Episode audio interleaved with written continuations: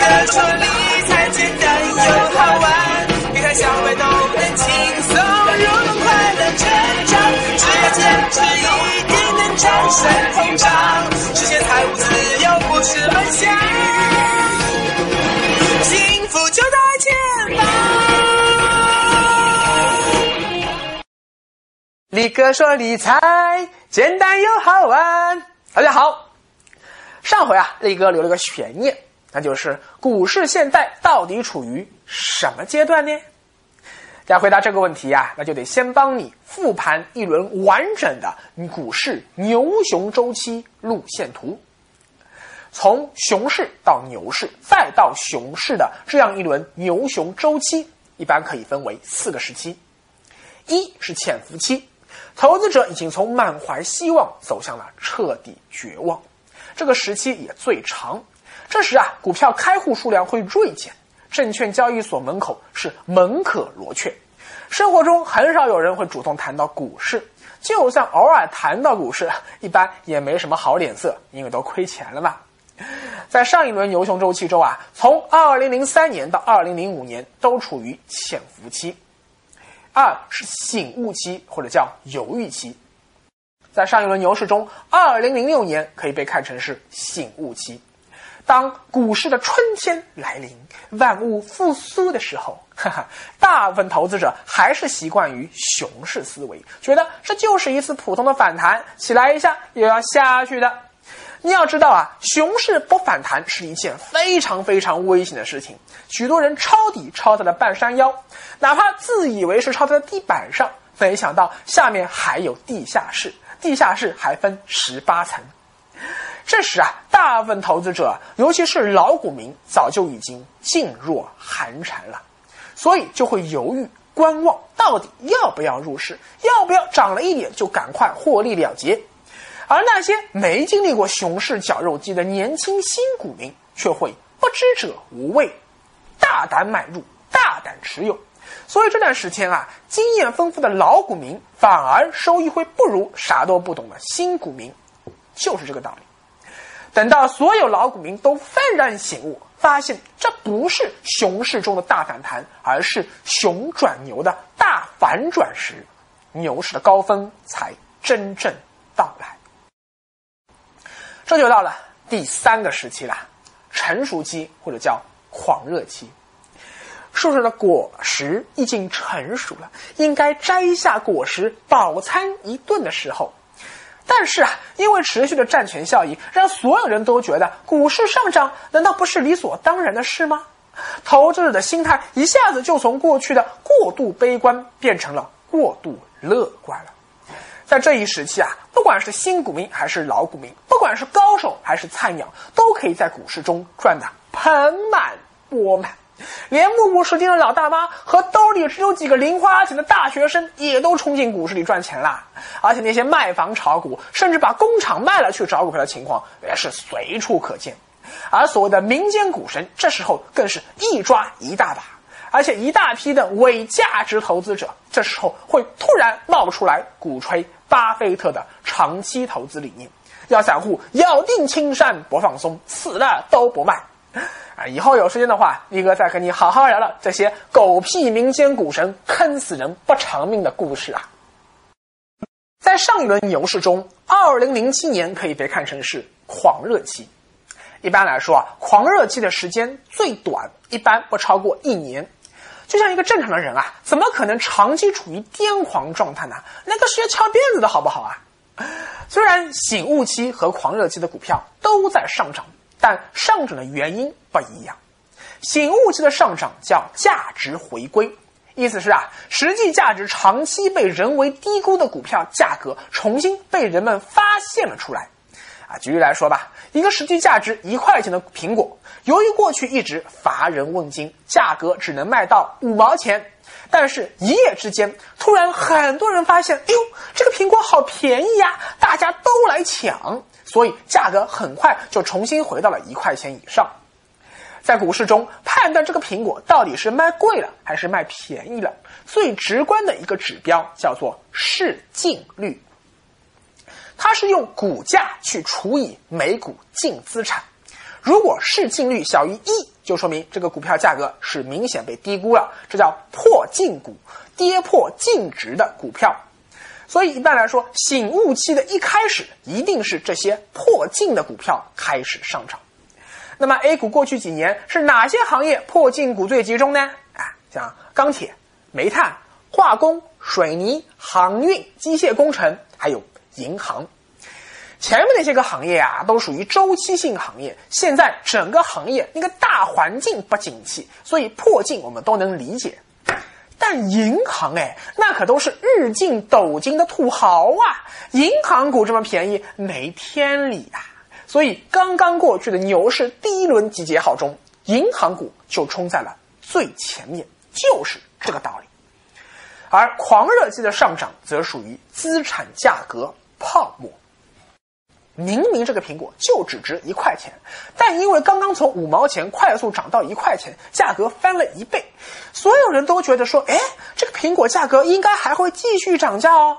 而且啊，很多人这个时候就会出来说故事来了。你像股市，股市吧，就是说故事的地方，他们就会把这个苹果包装成一个啊什么新西兰进口苹果啊，说它有美颜功效，甚至能治愈胃癌。结果一传十，十传百，所有人都相信这个苹果绝不只是一般的，是能卖一块钱的苹果，而是一个可以卖五块钱、十块钱，甚至二十块钱的金苹果。于是股票，呃，不是股票，苹果的价格就这样蹭蹭蹭蹭蹭蹭蹭蹭迅速的疯狂上涨。这部分虚高的价格就叫做泡沫。但是既然是泡沫嘛，就终究会有。被戳破的一天。如果农村老大妈和大学生，包括正在看视频的你这位理财小白，都能很轻松的在股市里大把赚钱的时候，当无知散户都相信股市将迎来黄金十年、一万点不是梦的时候，也就意味着牛市破灭的时间到了。没错啊，第四个时期就是幻灭期。但是幻想并不是一下子破灭的，就像周立波说的呀，散户的特点就是牛市来了不承认，熊市来了不相信。股市刚开始下跌的时候啊，许多人还是认为这只是牛市中途的休息啊，调整休息。等到股市继续下跌，自己眼看着已经套牢百分之二十、百分之三十的时候，哎，这时候心里虽然开始慌了啊，但又舍不得割肉了。等到你套牢百分之四十以上的时候，哦呦，这时候你开始真的怀疑是不是真的熊来了。但这时候更加舍不得割肉了。等套牢百分之五十、百分之六十的时候，那就彻底死猪不怕开水烫了。反正已经解套无望了，那就眼睛一闭，Let it go，Let it go。等到一年又一年过去后。当你偶然之间打开股票账户，发现你的股票依然处于套牢百分之七十、百分之八十，这辈子根本不可能再解套的时候，呵呵，哎，这时候你又发现，好像最近余额宝收益不错哦，好像 P to P 收益更高哦，你就下定决心把套牢多年的股票在低位割肉了，并且决定以后再也不去炒股票了。就像中石油从四十八元跌下来的时候，跌到三十元的时候，很多人都在喊着说抄底的时候到了；跌到二十元的时候，又有人说啊抄底。等跌破发行价十六元的时候，许多人想：哟，这下总算是跌到底了吧？可事实上还有一半可以跌呢。这就是发生在二零零八年股市里的故事啊，不对啊，不是故事，是事故。力哥说理财简单又好玩，跟着力哥走，理财不用愁。随后，中国股市再次进入了史上最长的一次潜伏期。等到一年又一年，你手上的中石油长期在十元以下运行，你觉得你这一辈子恐怕是解套无望了，所以就把中石油割肉了。以后，哎呦，没想到过了半年。中石油突然连续拉出了两个涨停板，这时候啊，你又开始纠结了呀。哎呦，是不是应该把 P to P 卖了去找股票呢？当你纠结啊纠结，犹豫啊犹豫，最后发现牛市真的来了，自己实在忍不住又冲进去买股票，并且也赚了一点钱。但因为你入市比较晚，感觉这钱没赚够，所以不肯收手。这时，熊市又来了。但这时呢，你又不相信熊市来了，于是你的财富再次被熊市绞肉机给绞得粉碎。这就是无数散户在一轮又一轮牛熊转换过程中，始终不赚钱，或者说赚到的点钱，最后都连本带利还给市场的原因所在。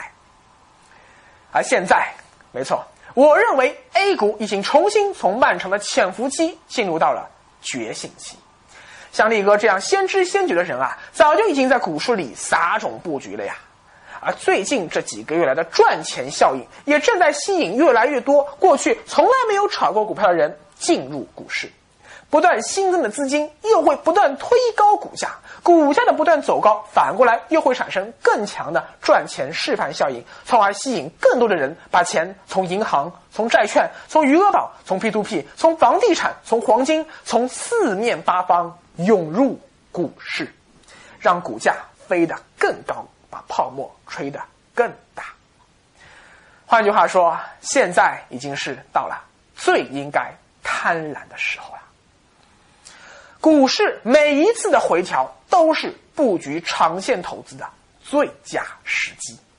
正所谓千金难买牛回头，过了这个店也就没有这个价了。当然。力哥的这个观点啊，虽然会鼓舞许多人，但反过来说，也会遭到许多人的反对。他们会认为力哥也是个忽悠人进股市这台绞肉机的黑嘴。尤其是许多经济学家啊，他们能找出一大堆理由来证明说，现在和零六年、零七年大牛市那会儿不一样。当时中国 GDP 年年都是两位数增长，二零零七年其实是中国经济上一轮景气周期的一个顶点啊。那一年通货膨胀也非常厉害啊！力哥记得猪肉价格那会儿都飞天了呀。而现在呢，宏观经济说实话是每况愈下，政府不断下调经济增速目标。习大大所说的新常态，哎，说白了呀，就是让我们要接受经济增速下滑这样一个事实。再加上房地产拐点的到来，以及地方债的去杠杆化，还有油价和 CPI 的持续走低，中国现在其实存在通缩风险啊！中国经济的转型也还没有完成，再加上美元持续走强，人民币还存在贬值风险，所以根据经济学教科书上的理论，现在压根就不具备展开新一轮大牛市的经济基础。可事实上，牛市的到来真的需要那么多理由吗？为什么受伤的总是我？到底我是做错了什么？我的真情难道说你不懂？